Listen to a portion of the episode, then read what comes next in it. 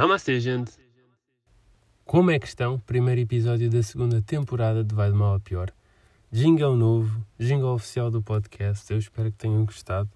É sempre difícil agradar a todos. Agradecer ao Mr. Lavoura, que fez um excelente trabalho. E continuamos aí de vento em polpa, porque muitas novidades virão. E agora tenho aqui uma merda para dizer, que é mesmo assim, mesmo para rasgar. Por que raio é que cada vez mais existem máscaras no chão? Epá, não deslixem. Entretanto, estamos a gravar a hora que ninguém desconfia, em dia de São João. Estamos calmos, está a calor, está sol, está tudo bem. A recomendação desta semana seria um bailarica e numa aldeia perto, só que não deu.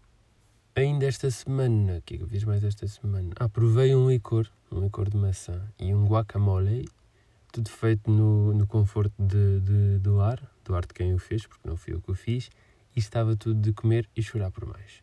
Tudo caseirinho, porque agora é tudo caseiro e por isso é, é tudo feito em menos quantidade e por isso é melhor, porque sometimes less is more. Pumba. E finalmente vamos começar o podcast. Eu não sei a quem me ouve se já foi ao São João no Porto ou não. Eu já fui e deixa-me que vos diga que é uma passagem de ano 10 vezes melhor. Ou pelo menos tem aspectos bastante melhores.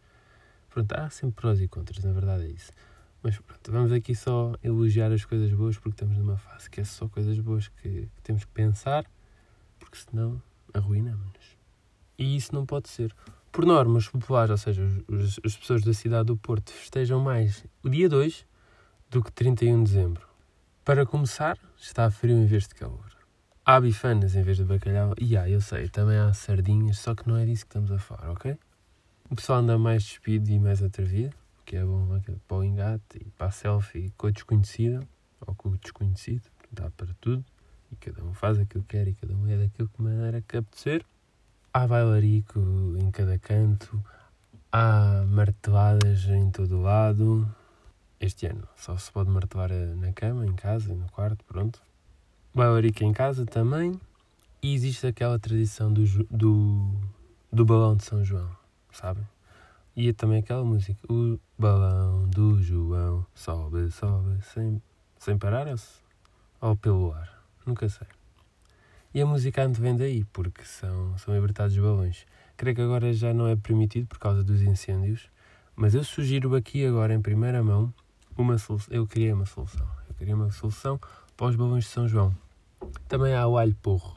Yeah, uma cena estranha e gigante. Não sei se vocês estão a par. Mas eu sugiro que se crie uma tradição nova. Por exemplo, às 10 e meia da noite, não, 11 e meia da noite, temos os balões. Toda a gente saberá disso. Vamos supor que isto já é alguma coisa desde o, desde o século XVIII. Estou aqui a dizer do século XVIII para que as crianças que vão a primeira vez ao São João sejam incutidas isto. Ah, antigamente, filho, sabes, isto já vem do século XVIII. Assim, para, pessoa, para o puto criar logo aquela ligação e respeito. Acima de tudo, respeito.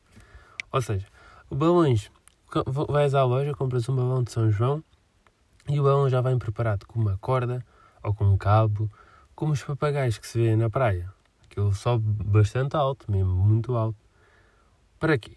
Para que sejam permitidos ir ao ar quando se acende a vela, damos, damos estrela ao balão, fica, imaginem, a uns 30 metros do chão, mas depois vão haver vários modelos, uns 30 metros, outros de 50, outros de 100, para ficar assim desfasados, mas não ficar tudo simétrico. Simétrico às vezes é podre, é feio.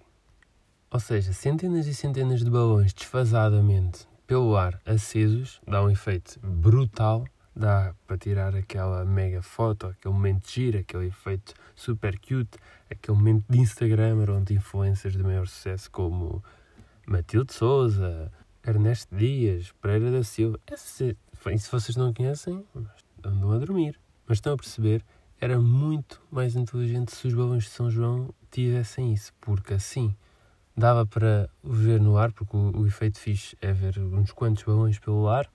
Isto ali durante meia hora, porque depois à meia-noite há o fogo de artifício.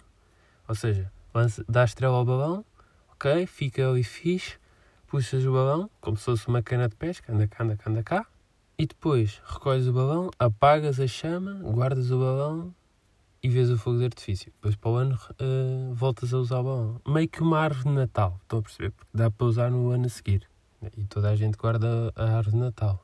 A não ser que, ok, este ano já vamos comprar uma nova, por isso vai já embora é esta. Mas depois não compras todos os anos uma árvore de Natal. E se compras, é pá, desnecessário, digo eu. Eu sei que é uma fucking ideia. Até fica besbílio com as minhas capacidades.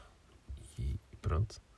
Foi o podcast de hoje façamos isto que eu acabei de aqui dizer, porque para o ano estejamos todos onde queremos que estar, a festejar com quem mais gostamos, à vontade, livremente, a beber do mesmo copo, agarrados uns aos outros, a, ali a chafurdar no chão se eu preciso. É pá, o que vocês bem entenderem.